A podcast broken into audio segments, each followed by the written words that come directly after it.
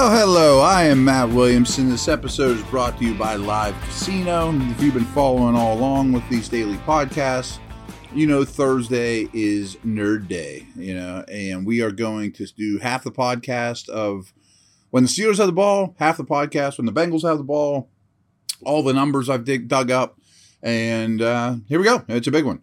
You know what time it is? It's time for football and time to jump into the action at FanDuel Sportsbook and lounge at Live Casino. Bet on your favorite teams at our self service kiosks and sit back and watch the players duke it out on the field on our massive 40 foot video wall.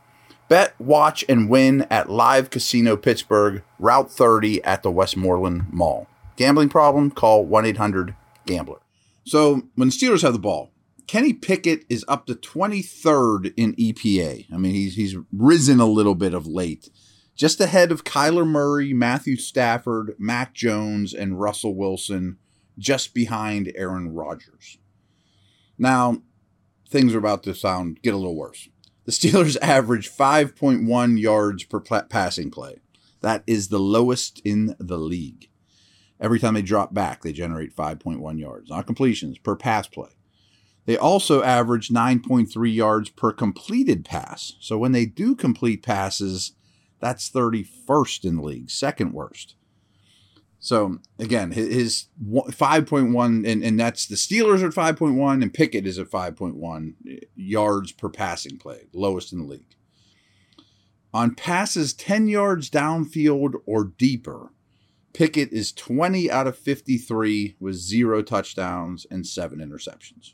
I mean, there's a Hail Mary in there, but not good. Um, last week, Pickett only attempted five passes between the numbers, but he did complete four of them for 54 yards.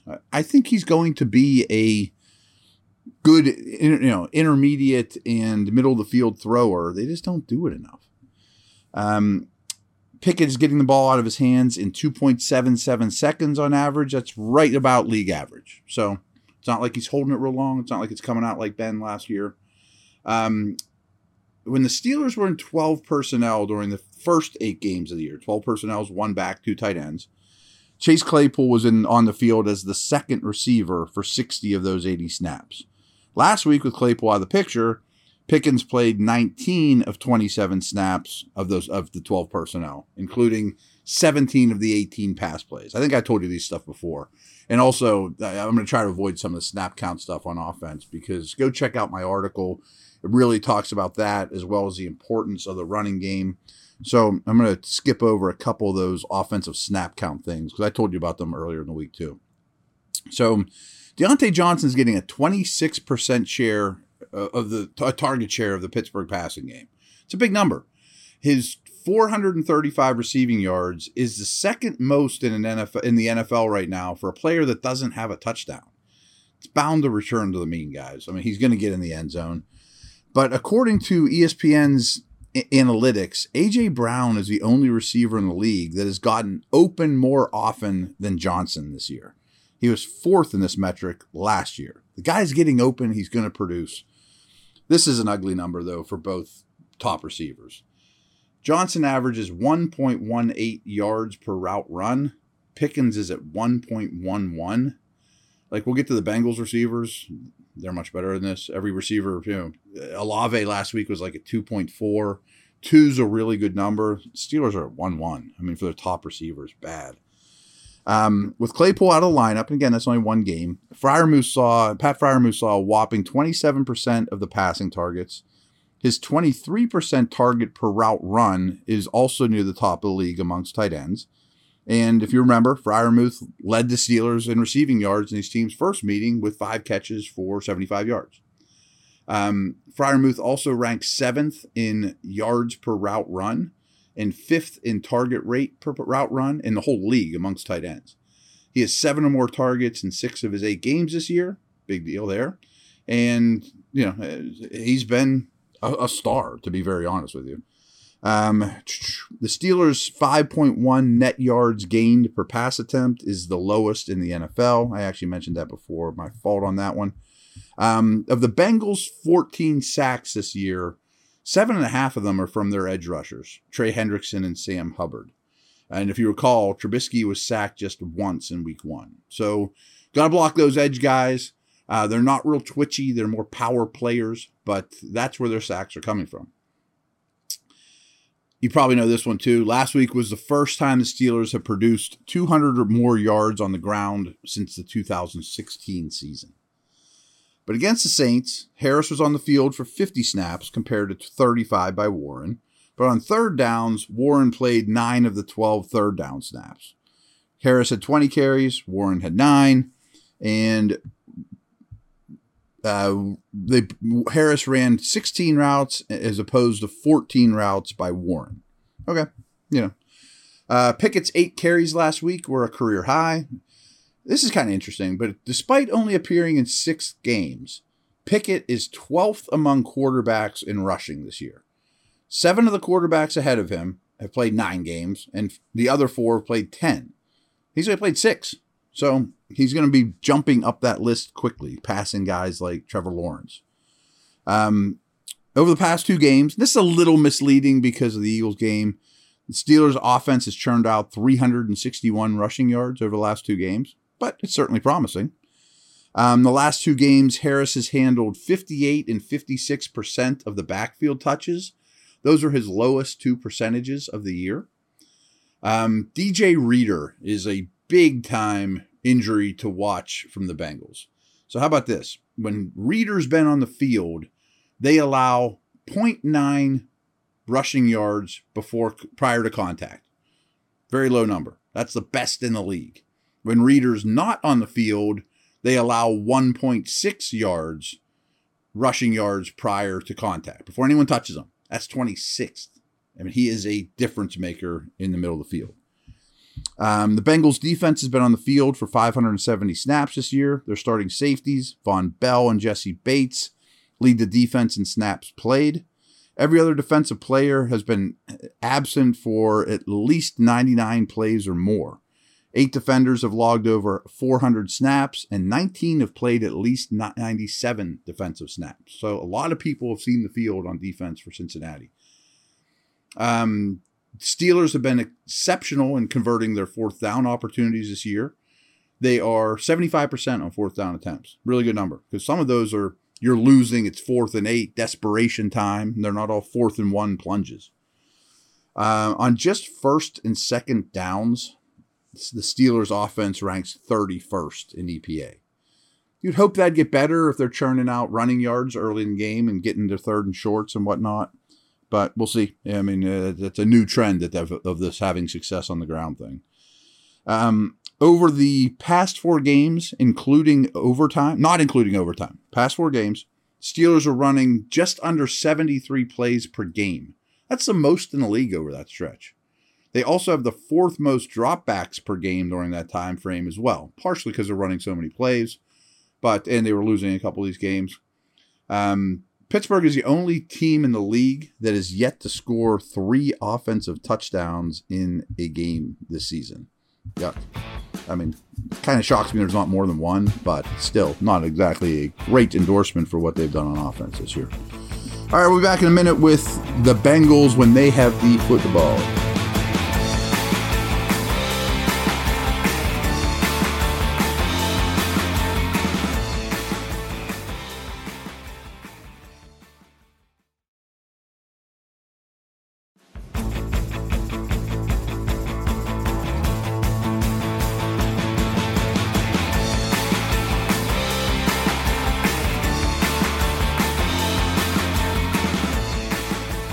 Okay.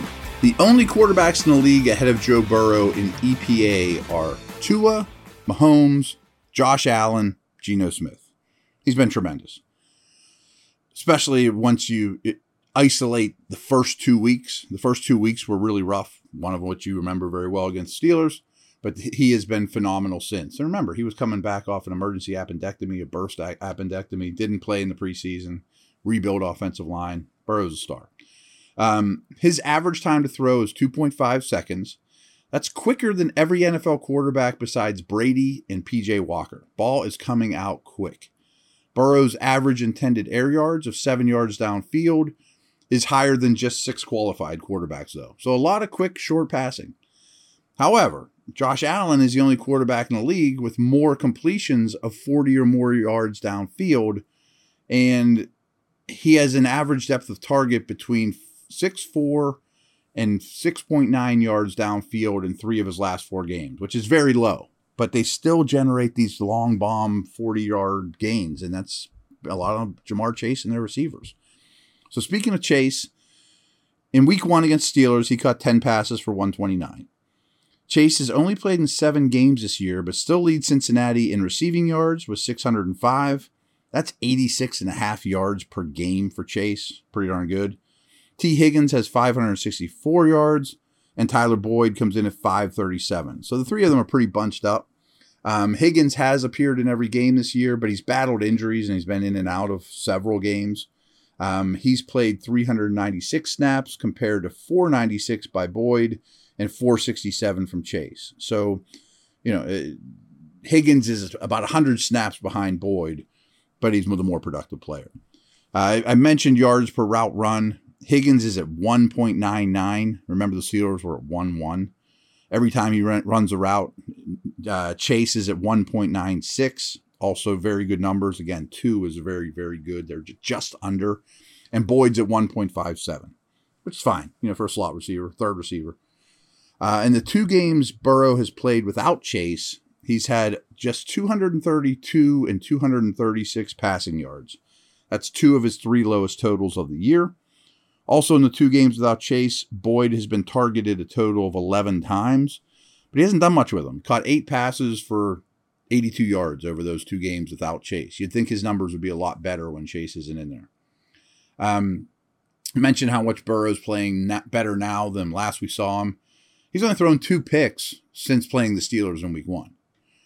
How about Joe Mixon, though? Uh, if you recall, he blew up before their bye. You probably had him in fantasy. You played against him in fantasy. He combined for 145 total yards in week one against Steelers. But in their most recent game, he rushed for 153 yards, caught four passes for 58 yards, and scored five touchdowns. Uh, the Bengals ran for 241 yards in that win over Carolina. However, Mixon averages just 2.4 yards after first contact, which is a half yard worse than league, league average. So, what he's creating after being his first contact is a yard worse than the average. Only 8% of his rushing attempts this year have gone for 10 or more yards, also well below league average. So, even with that huge rushing output put in their most recent game over Carolina, since he still averages like 99 rushing yards per game. Only five teams average less.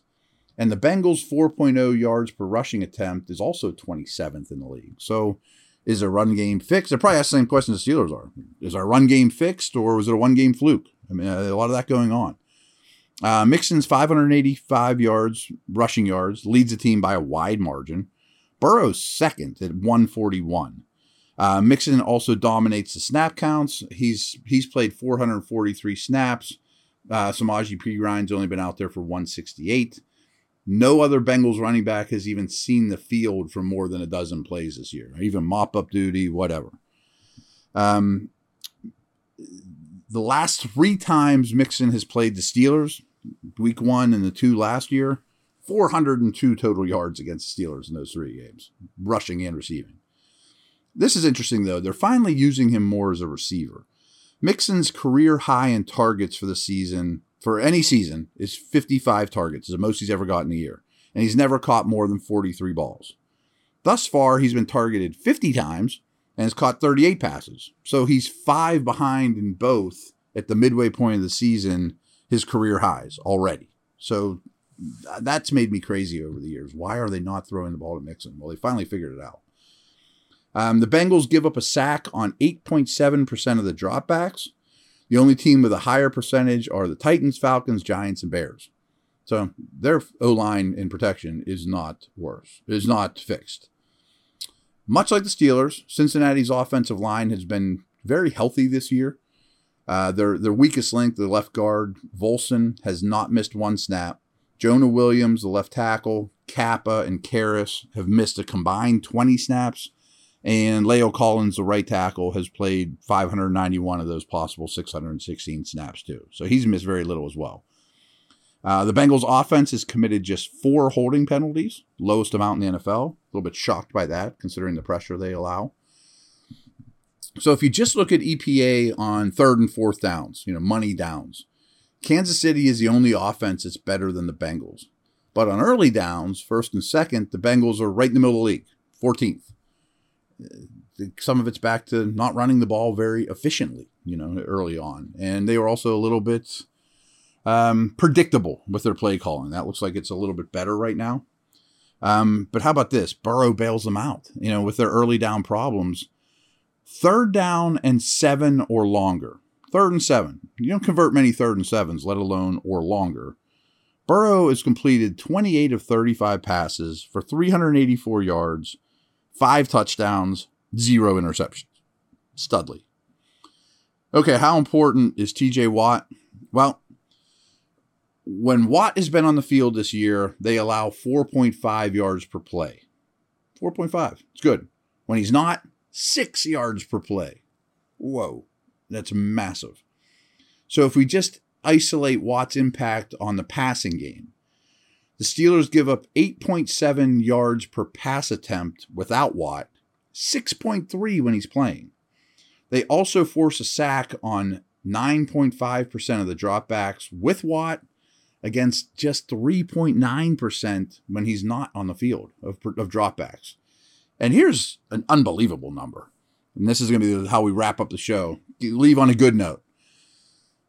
In the his last seven home games, TJ Watt has 15 sacks. Like that's almost hard to believe. I mean, over two sacks a game over a seven game stretch at home. So if you guys are going, be loud on passing downs help TJ get two more, if not more. So that's a wrap. We'll be back tomorrow with some key matchups and some general stuff for this matchup as well. Over and out.